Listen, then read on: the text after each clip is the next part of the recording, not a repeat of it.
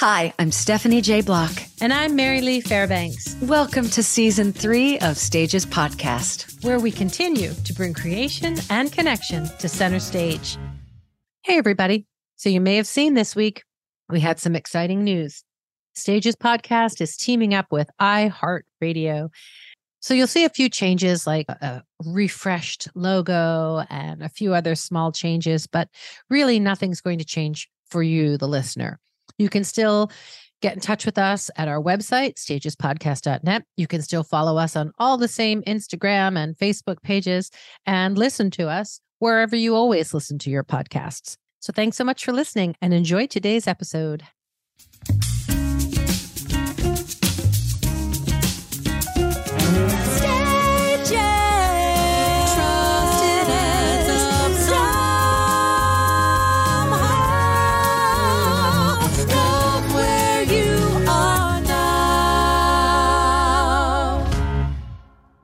Everybody. Today we are down one host. Ms. Block could not be here with us, but to make up for it, I have two of the four founding members of the Up Until Now Collective.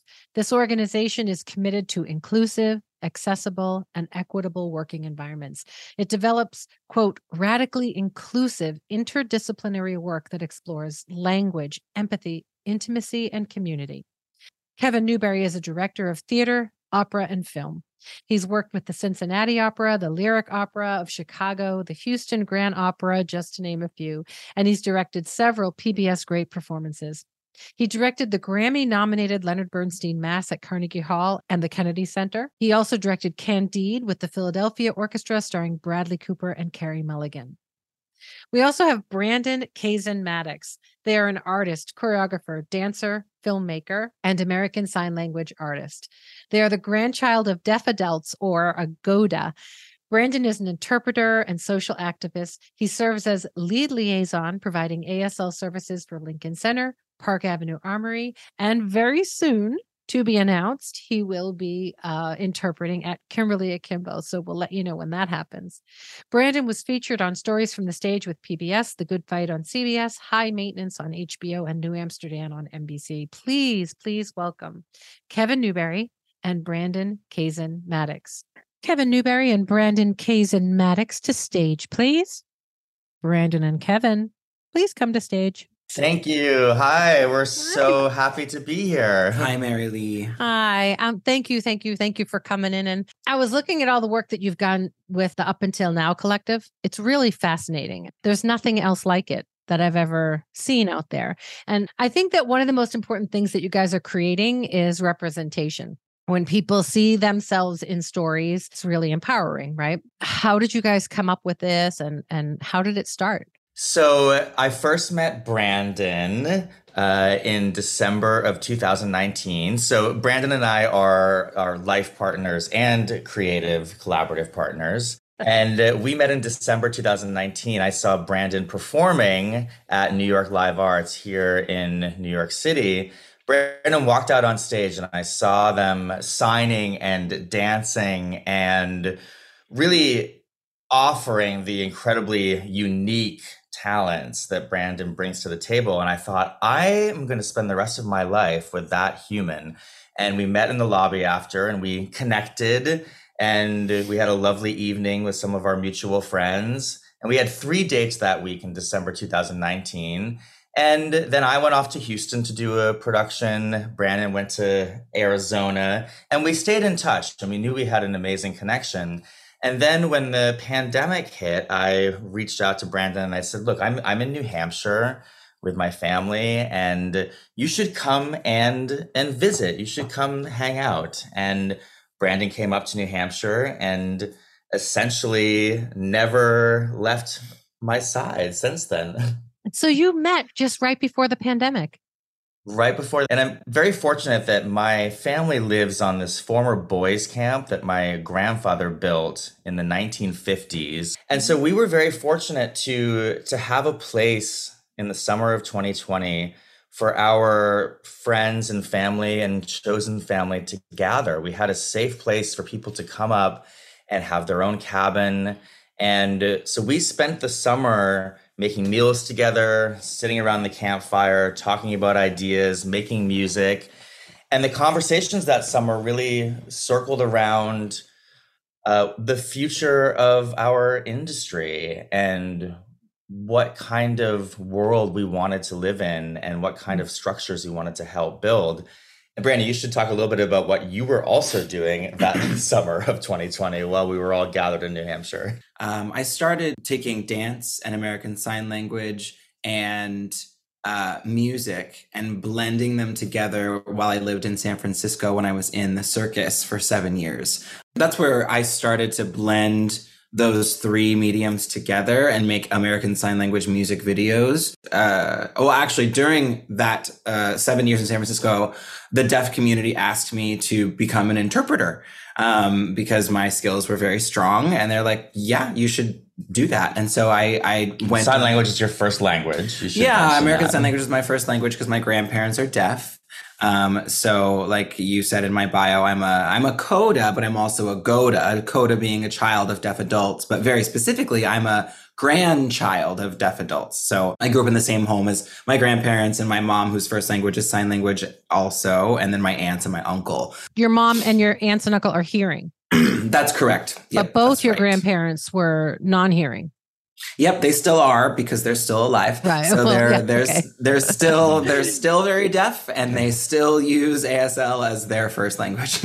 so and they both have um, a brother and a sister who are both deaf and their wow. partners are deaf. So it was like seven deaf people who raised me plus the hearing signing people in my in my life. So deaf culture is very strongly rooted in my heart and my soul, which actually leads to kind of what we created. So it's interesting because I grew up uh, signing and talking with my family, um, and sometimes turning my voice off and only using sign language, and sometimes yeah. talking and signing, um, and sometimes just talking, but not not often just talking because it's rooted within me to use my hands to communicate um, and to express myself. And it is the primary way in which i i express myself. It's how my brain thinks with my hands. And so oftentimes in the deaf community people uh, have different kinds of feelings about it's called simultaneous communication or simcom. Uh-huh. um, because there are some deaf people who don't who don't use their voice and so when you're talking with deaf people especially those who don't use their voice yeah. turning off your voice is yeah. a way to kind of be on the same level right but there's right. so many people hard of hearing people who who hear and sign and use their voice and then there's people like codas or people who grew up with deaf people who also use their voice and sign with with their hands it's interesting when I'm on like a, a Zoom call or I'm at a meeting or, or anything, there's oftentimes an accessibility check. So yeah. people are like, you know, is is everyone feeling comfortable with the offerings that we have? Do we need subtitles? Do we need this or that? ASL interpreters, hopefully, you know, I always say that I my accessibility need is to be able to sign while I talk. Yeah. And because it's just how it's so second nature for you.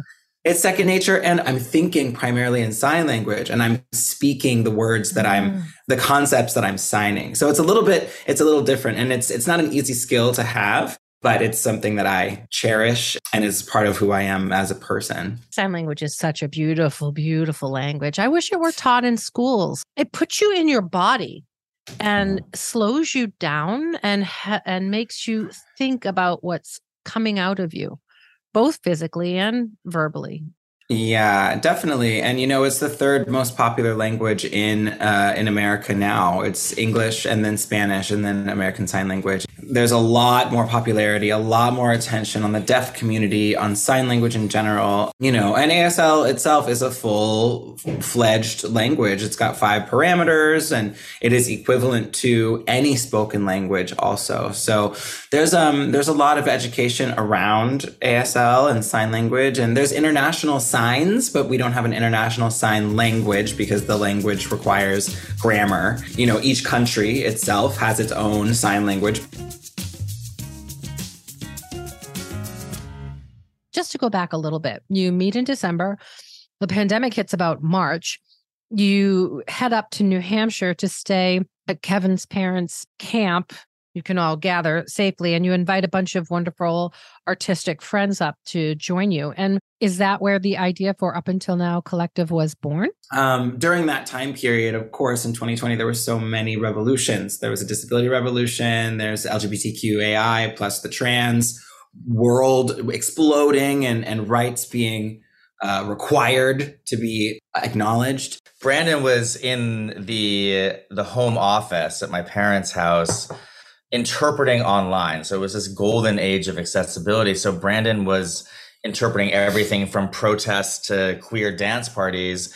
And uh, then Brandon would come down and we'd all make dinner together and sit around the campfire. We had some incredible, like world class musicians. We were all out of work, right? And so people came up and gathered around the fire and we made music and Brandon would sign as our friends were singing and we made some films and music videos. And so it was this incredible incubator of, uh, of art making and, uh, and brainstorming about what the future would look like. Because I really believe that we're coming out of the most seismic shift in how our species communicates in our lifetime.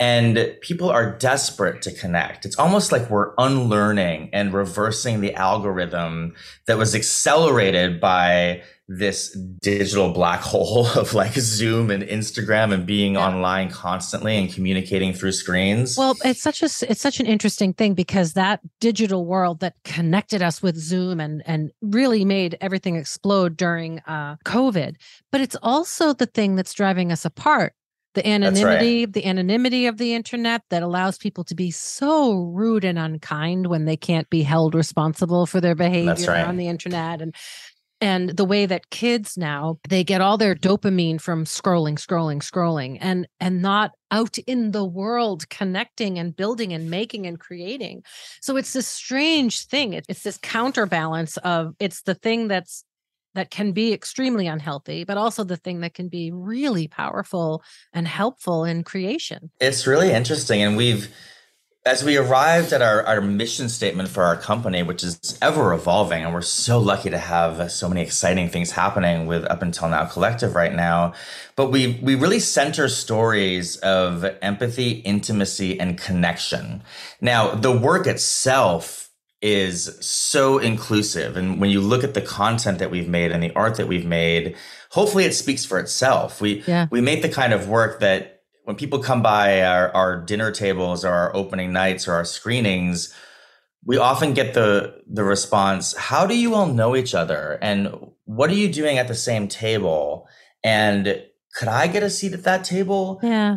What a what an interesting group of people you've gathered and you know we work with uh, deaf folks and blind folks and queer folks and recenter stories that have been left out of the narrative.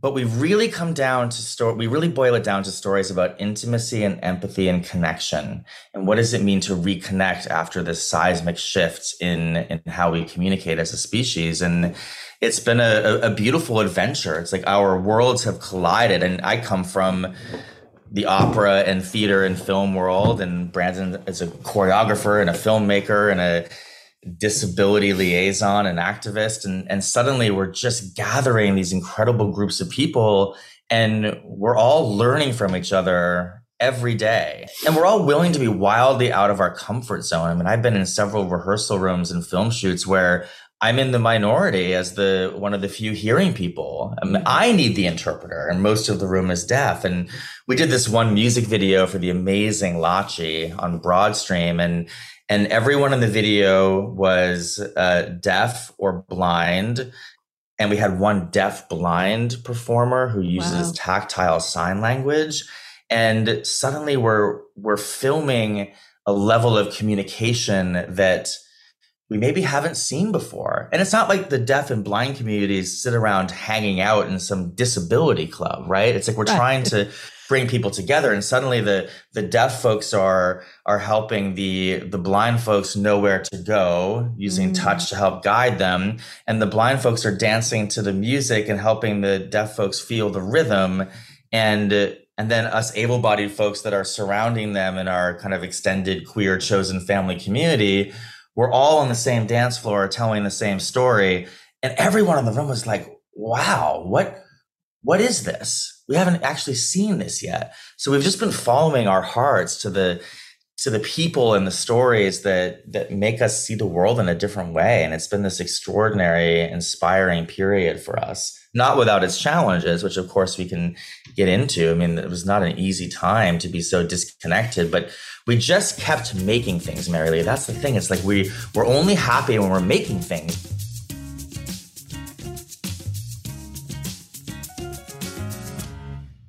I wanted to tell you when I was looking at some of your Instagram posts, I saw that there's a sign in your home that reads, to affect as many people as we can in the most positive way possible.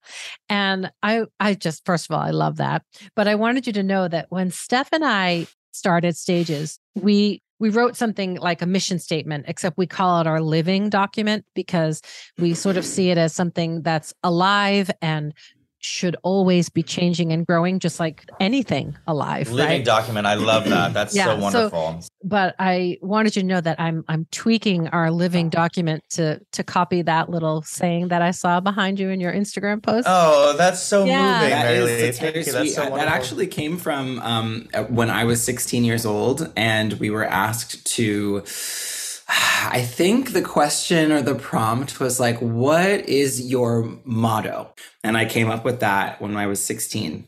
Oh, God, 16. Yeah, I wasn't thinking those thoughts when I was 16.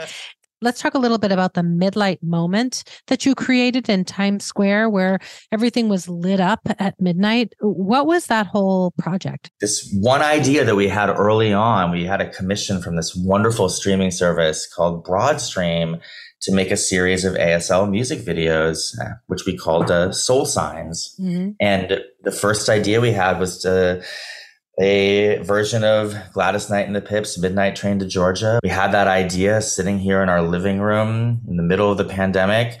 And that idea ended up in Times Square as part of the Midnight Moment in July 2021. We were lucky to, to have a, a piece in the New York Times profiling our, our work on the Soul Sign series. And and then when the midnight moment Times Square folks called us, we were we were so honored and to see that piece on 85 plus screens every night at midnight in July, like two beautiful you know, non-binary black deaf community members doing Gladys Knight and the Pips. Especially right now with these culture wars against queer people raging in such terrifying ways around this country. And and it felt like the universe telling us, oh, you should do more of that kind of work. And we also had a big performance that we, uh, we presented in Times Square using sign language and music. And we had dancers. We had about 30 performers. And it was pouring rain that night. We had rehearsed all day. We were just about to set up for our 1130 show around 1030. And then the sky opened up and it poured rain and we all went into the studio. We were just checking the weather reports. It was one of those things that we never could have gathered that group of people together again. I mean, it was it would have been impossible. And then at like 20 minutes to midnight, it cleared. We ran out into Times Square. We thankfully we have footage of all of this. It'll all be in a documentary someday. And and we were like plugging in instruments and wiping off surfaces and then suddenly, like out from under the scaffolding came hundreds of people that had been waiting to see this performance. Mm. And everyone was there to support this and to see the look on everyone's faces when they got to see sign language and frankly queer culture written large on all of those screens in Times Square. It was a, a truly galvanizing moment. And to see Up Until Now Collective on you know 85 screens in Times Square. We're like, well, I guess we should keep doing this. And in such a short time. I mean, that happened in like a year, right? I mean, you started it in 2020 when during yeah, the pandemic. it happened in a year. And a yeah. year later, you are all over Times Square on 80 something screens. I mean, that's incredible. It's sort of what we were talking about uh, uh with the internet, where there's so much negativity and division in the world, right? I, I turned off the news in 2020 and I don't I don't put it on. It's not that I'm want to be unaware of what's happening in the world or that I uh, I want to uh, stick my head in the sand. It's that we have to be responsible for what we allow into our energetic space, right? That's right. And nobody else is going to be responsible for that. And so, if the world is fear mongering, making us feel that we have no power, that we're out of control, then guess what's going to happen if you absorb all that and that's what you're going through the world in? But if you decide, I'm going to create my own reality and I'm going to uh, call in the people who think the way I think and feel the way I feel because there are more out there than we know. And all it takes is a couple of acts of courage, right? To say, Hey, I'm going to create this thing. And then it's almost like the universe conspires to make it happen for you, right? So you guys decide to do this thing, and a year later, it's all over Times Square. And it shows yeah. that there's a need for that connection in the world and that you tapped into something. And I think it's amazing. Thank you. It's been really inspiring. And you know the, the, the old saying that if you ask people what they want in the early part of the 20th century, they would say they wanted a faster horse because they didn't know what a car was, right? right and right. you know, Steve Jobs always had that hanging above his desk, like be the car when people think they want a faster horse. Right. And and I and I think that we're kind of again we're reversing the algorithm. People are so desperate to connect and to build new structures mm-hmm. and how do we bring new audiences in? How do we reframe things? And we feel like we're in the middle of an artistic renaissance. It's like mm. a, an intellectual artistic renaissance. The, the exchange of ideas and looking at inclusion and gender expression. And we're just surrounded by artists that are, that are building the future in real time. So we, we feel so lucky to be a part of that. I saw something about the Wild Party that you're doing a new um, a new concept with uh, Andrew Lippa's, the Wild Party, which I I loved that one. Tell me what you're going to do with that. You know, the Wild Party is basically my opus. Um, back when I was living in San Francisco, I got the opportunity to interpret Lippa's Wild Party in 2015. I was like, whoa, the deaf community needs to own this story to, not just have two ASL interpreters who come from the deaf community, but actually have deaf people and signing people on stage because this story is so much, it's a very timeless story. We're always going to have a story about domestic violence, about mm-hmm. power struggle, about uh, addiction um, and sex and music and all of these things. And these are all human issues. And I think another part of what we do in Up Until Now Collective is we focus on humanizing all people from all different walks of life and just reminding people that we are human and that we have empathy and we need connection and we thrive on intimacy and I think that story of the Wild Party is is such a beautiful an example of all of those things. Now, and it was written and takes place after the last pan, big pandemic, right? Right. I mean, the Spanish uh, flu. The Spanish flu, right, and right and the last kind of economic downturn and this need to party and reconnect. Yeah, and after and during prohibition. So, yeah. you know, there's there's this already this underground energy right. that the government is saying, no, you can't do these things and you will not socialize. And in this story, everyone understands that, that those inhibitions are there, but being underground and yeah. throwing those things away and doing what you want to do because you need it is the story of that. And then also into, I mean, I came to New York for grad school at NYU for me, for dance and new technology. That's my MFA. Um, and I, when people understood what I have to give in sign language and for and with the deaf community, they immediately put me in all these places where deaf people are in yeah. in the city. And there's one woman her name is sandra Mae frank. She's uh, she's wonderful. She was in uh, nbc's new amsterdam. She was part of spring awakening. She's a, a, a force. Uh, she's a deaf woman. She's amazing. And i got to see her in um in a, in a cabaret for one night. And she she it was a five piece band. And she as a deaf woman came up on stage. And there had been other singers before and and the the MC announced that um, "Defying Gravity" would be what she would be singing and signing.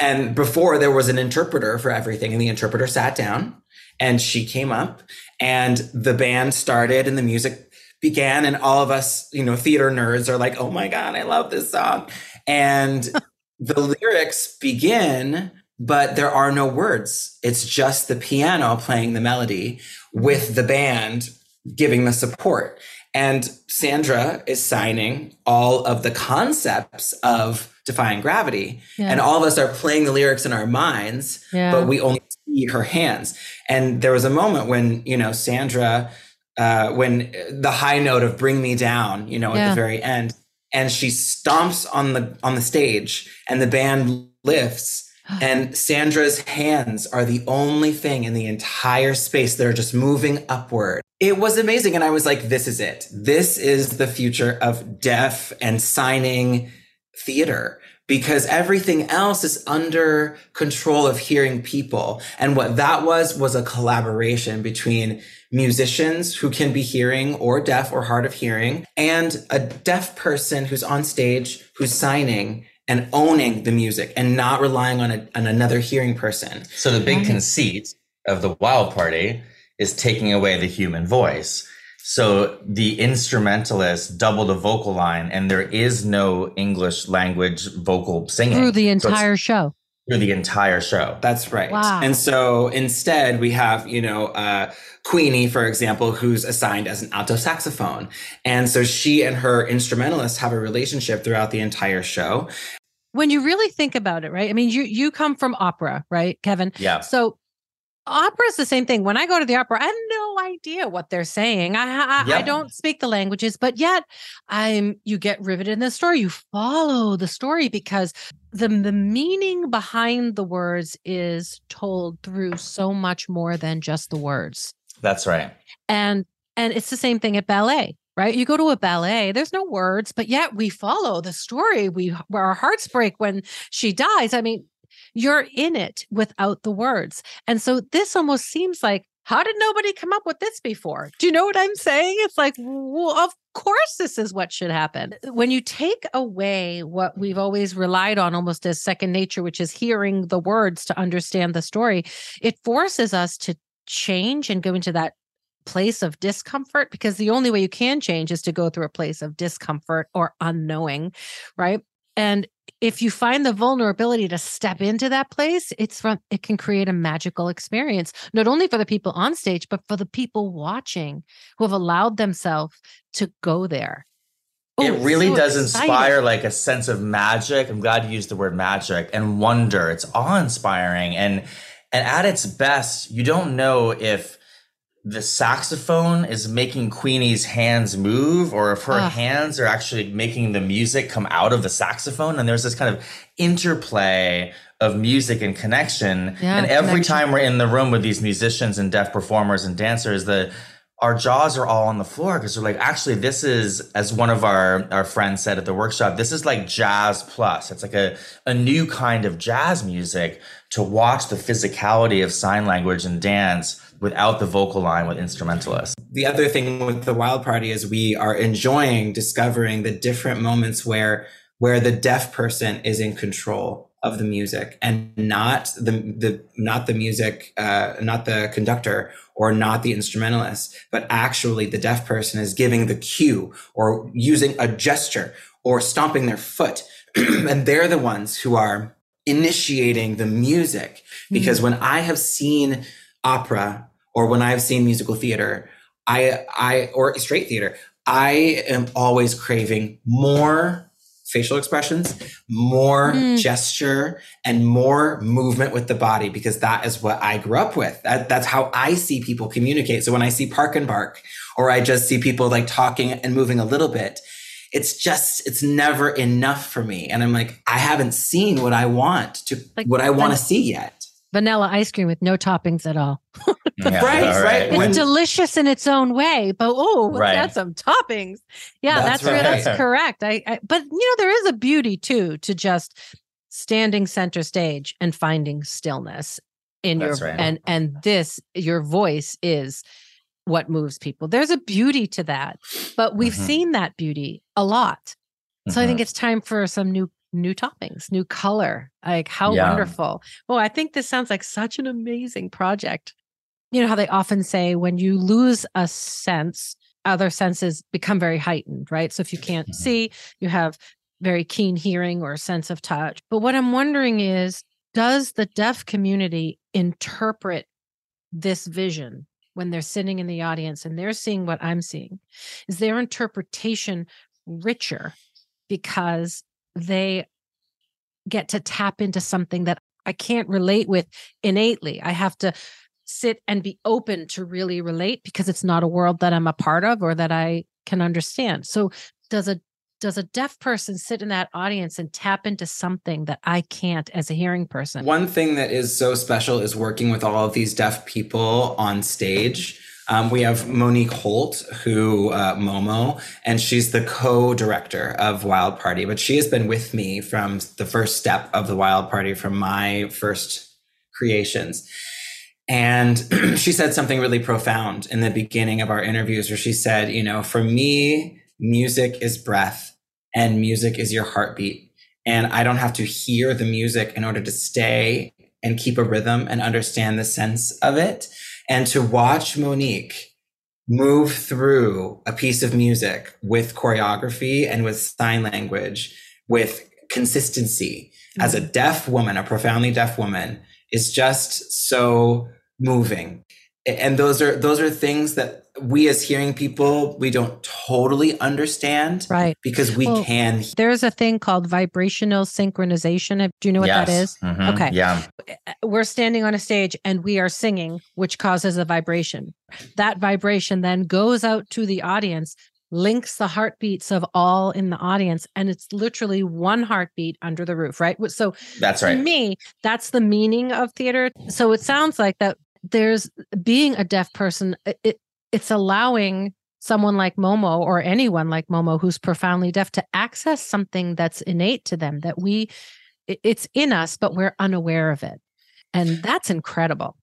And we're going even further with that. There's a company called Music Not Impossible. So they are one of the companies pioneering the wearable haptics technology where you feel the vibrations of the music and the story on sensors on your body. So we just did this installation uh, called Midair for some time at the Center for Performance Research, and we're remounting it as part of the ReelAbilities Film Festival in a couple of months. It hasn't been announced yet, and we essentially the film that we made, Full Circle, in Freedom, New Hampshire in the summer of 2020 called Up Until Now about chosen family and transformation. Brandon turns into a mermaid. Spoiler alert. and finds uh, their, their queer chosen family.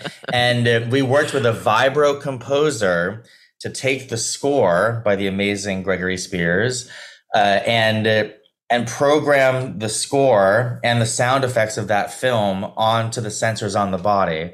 And so in this installation, people come into the space, they watch the film, they feel the film and the story and the music on their body. All we also people, have not just all people, deaf people. Everybody all feels it. Yep. Feel this through their Everybody body. feels it. Yep. Wow. We have audio description for the blind.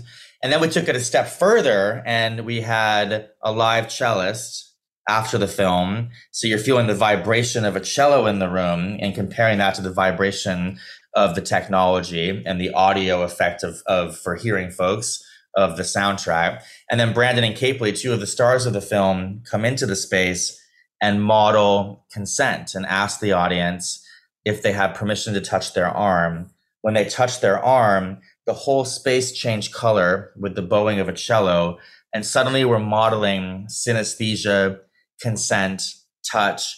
And it was an experiment. It was the Center wow. for Performance Research. So we were investigating what this might mean. Can this technology make you feel more connected?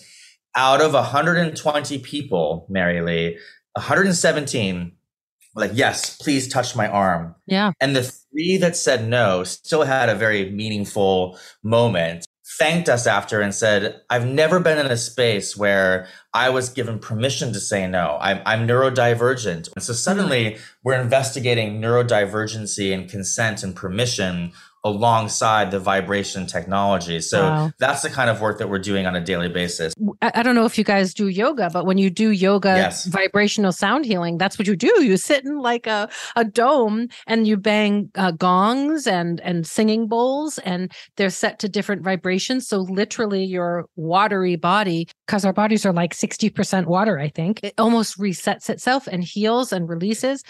So not only are you creating an, a space for entertainment, a space for connection, but it's a space for healing as well. Yes. And, and yeah. it's all byproducts of what you're doing. Pretty amazing. Yeah.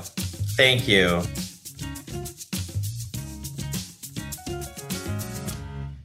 Can you tell me a little bit about your childhoods? How did you grow up? Were you in very creative homes?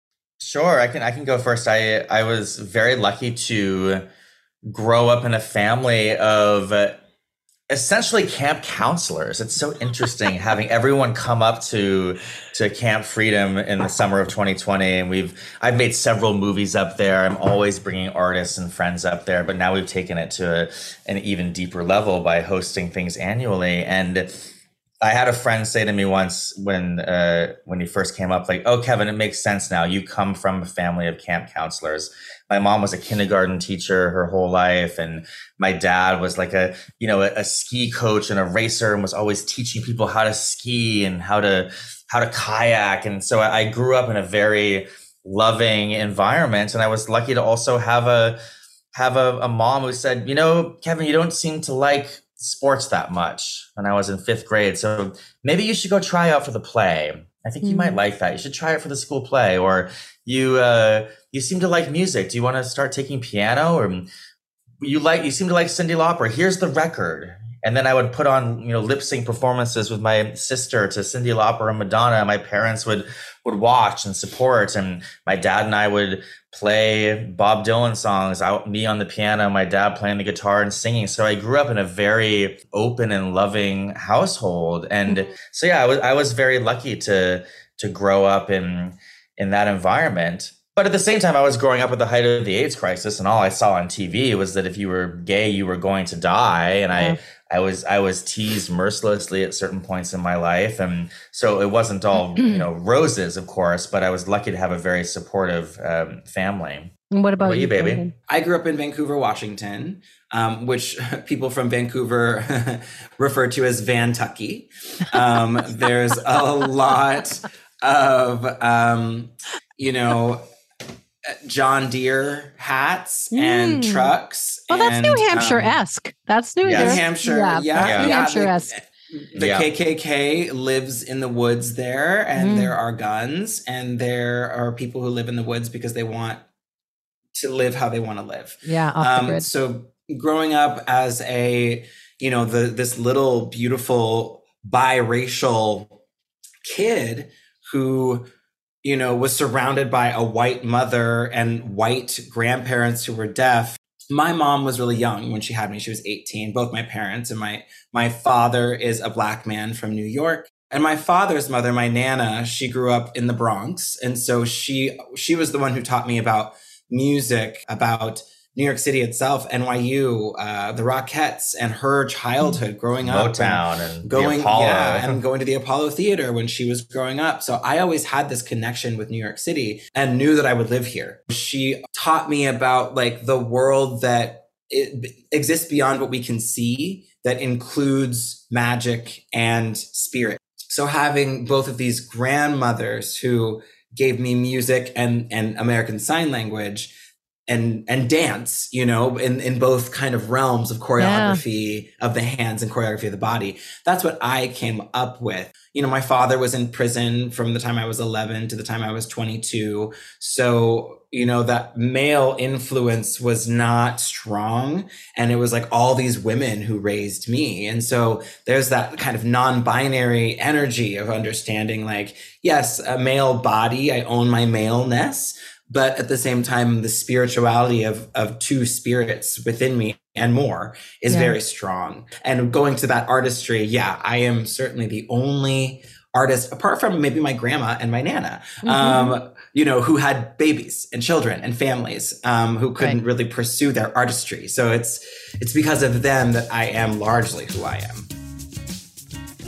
all right we've arrived at the five questions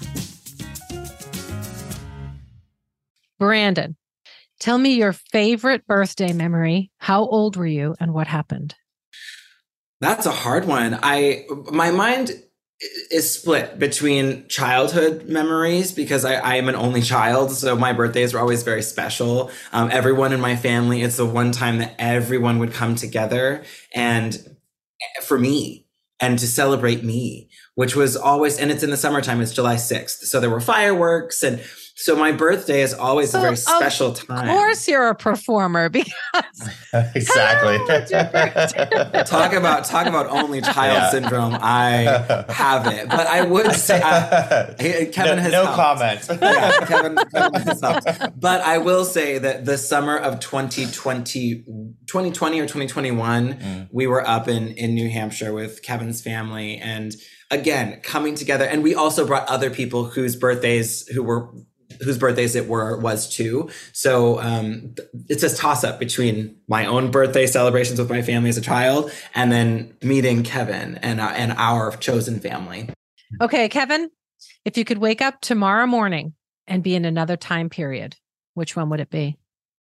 I would love to experience the the kind of late 70s really kind of the year that I was born. If I could be the age that I am now, the year that I was born in 1977, and have a taste of that that freedom that we were experiencing as queer people with you know on Fire Island and disco culture and Studio 54 like right before the AIDS crisis. Mm-hmm. You know, we had 15 years of complete sexual freedom really between the birth control pill and uh, the onset of HIV and AIDS and well, that there's a renewal of that spirit happening right now, which is a conversation for another entire podcast. But I would like to experience that sense of of freedom and joy and liberation that that was free of fear. Okay, I'm going to ask you both this. If you were forced into a new profession, the profession that you have doesn't exist, what would it be? I'm a storyteller first and foremost. Mm-hmm. So I can't imagine any world where I don't tell stories. So if I wasn't a director, if I wasn't directing theater and film, you can't opera, be in the arts. You can't be in the can't arts. Can't be in the arts at all. I can't no, be in the arts no at all. arts. Mine would yeah. be, and I know this is going to sound totally bizarre, but I would want to. It's a toss up.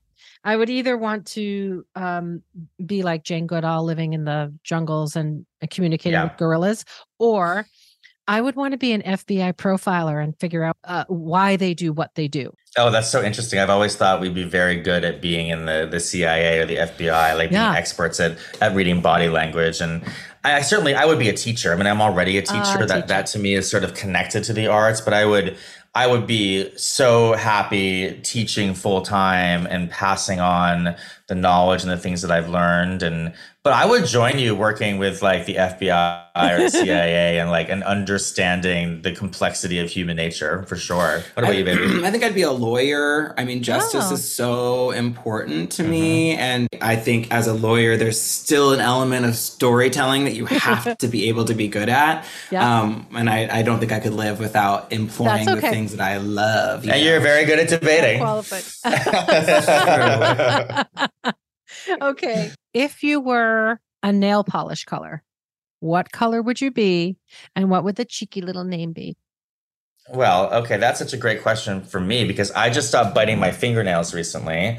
And uh, one of the reasons I stopped biting them is because I wanted to finally paint my fingernails. so I have just started wearing nail polish for the first time in my life at 45 years old. I feel so much like myself. So I'm just going to go with uh, living in the moment. I would be wearing uh, what I'm wearing right now, which is a, a kind of gold, glittery, sparkly nail polish. Mm-hmm. And uh, I would call it, what should I call it, baby? Oh, I don't know. Studio 54. Studio 54. Oh, perfect. That's Love it. what about you? Um, well, I, so I'm a mermaid at heart and in real life. Um, so the first mani pedi that I ever got was in Virginia Beach and um, it was color changing. And so you put put it on, and it's gold with with like sparkle flecks in it. And then you go into the water or go into cold water, and it turns like gorgeous turquoise. Oh. Um, and it was on my hands and, and toes, and I was just like. I want this color all the time. It was so satisfying. So I don't, and I would call that mermaid or splash or something like that. Guys, thank you so much. Oh, thank you. Thank you're such you. a joy. Thank you, thank you for all the work that you're doing so and getting all of these you. beautiful ideas. It's so nice to meet you. And let's meet in person for a, you know, a, a yoga session or a cocktail or both. And um, I'm so yes, happy to know you. I'm very close to Freedom, New Hampshire. And now, here's what struck a chord with us. Every week, here at Stages Podcast, we get emails and notes. We get tagged on social media. We see most, if not all of them. They don't go unnoticed. And Steph and I really, truly appreciate them. The other evening, I was at a yoga class. I got there a little early and I was sitting on my yoga mat checking social media. And yes, I'm aware I should not be sitting on my yoga mat checking social media, but I was. And I read a DM from someone named Caden, and it really touched me. Caden thanked us for, quote, putting our energy and vulnerability into the world. And that line made me cry. So now I'm sitting on my yoga mat, checking my social media and openly crying. And yeah, I'm aware I'm a terrible, terrible yoga student. But it made me pause for the rest of that hour long class. I kept coming back to the word vulnerability in between each pose. And every time I did, I would well up. Thank goodness the room was dark and there were no mirrors because vulnerability is scary. I had a very observant friend tell me once that I never show when I'm hurt. I just go straight to angry. And she said that I should try and see what lies between sadness and anger. And I said, no, I don't want to know what lies between sadness and anger. That's why I go straight to angry, because what lies between them is vulnerability. And as I said, that's a scary thing. So I've always had this very strong connection to animals. And when I was a kid, if I felt sad or lonely, I would just go to my animals. And anyone who has pets know, you know, it's easy to cry with a dopey dog or to snuggle with a purring cat. That connection was always easy. But with humans, not so much. I didn't trust people. Animals show you when they're about to bite. I've talked about going up to the, see the gorillas in Rwanda and I literally cannot stop myself from bursting into tears when I am near them. I look around at the small group of people who made that climb to be near these beautiful black fur filled creatures, and they're all mesmerized. They inch closer and closer. They try to make eye contact and connect with them. And I think that's what really touches me that desire to connect. But it's peppered with the realization that we destroy the very thing that we crave. We hunt them, we take their habitat, and yet we inch, we inch closer and closer with a longing that cannot quite be defined. When I meditated on Caden's note during that yoga class, I realized that vulnerability is the ability to show that longing openly and to other human beings. and although I still feel much safer showing it to gorillas and dogs, I realized that this podcast has opened a window for me to share. This podcast has gifted me growth in a way that I did not expect. And I am so grateful for that. I'm grateful to my co host, Stephanie, who is the perfect partner. She listens, she says what she wants, but in a very kind way. She's funny and open and supportive. She's not at all technical, Lord knows, but, uh, you know, we can thank her husband, Seb, for, for smoothing over that minor flaw. And I'm grateful to my husband, Michael, who listens to my endless ramblings about every episode and has supported this endeavor since it was a tiny little spark of an idea. I am so very grateful to our guests. Um, they come on and share so openly. And from the very first episode, I feel like our guests have been remarkable. And of course, none of it matters without all of you who listen. And I've learned that when we share our scars and our weaknesses, we create a magical space it allows other people to explore and share. And like a lotus flower, it shows us that beauty blooms from a muddy, dark place. So I wanted to say thank you to Steph and all of our guests and all of you who take a moment to listen and to share what we're doing, and especially to Caden. I hope that we continue to grow together for a long time. And in between each episode, I hope that we ask ourselves, when was the last time I sang? When was the last time I danced? When was the last time I told my story? And when was the last time I listened to another story? because those four things connect us. They require us to be vulnerable, and vulnerability creates the space where true connection is born. Thanks for listening, everybody. See you soon. Stages podcast is produced and edited by me, Mary Lee Fairbanks, and Stephanie J. Block. Thank you to Allison Arns, our booking agent, Brock Grenfeld, our sound engineer, and Tina Wargo, our social media manager. Original music by Noah Kaiserman and Garrett Healy. Thank you for subscribing, following, rating, and telling others about this very special podcast. And we'll see you soon.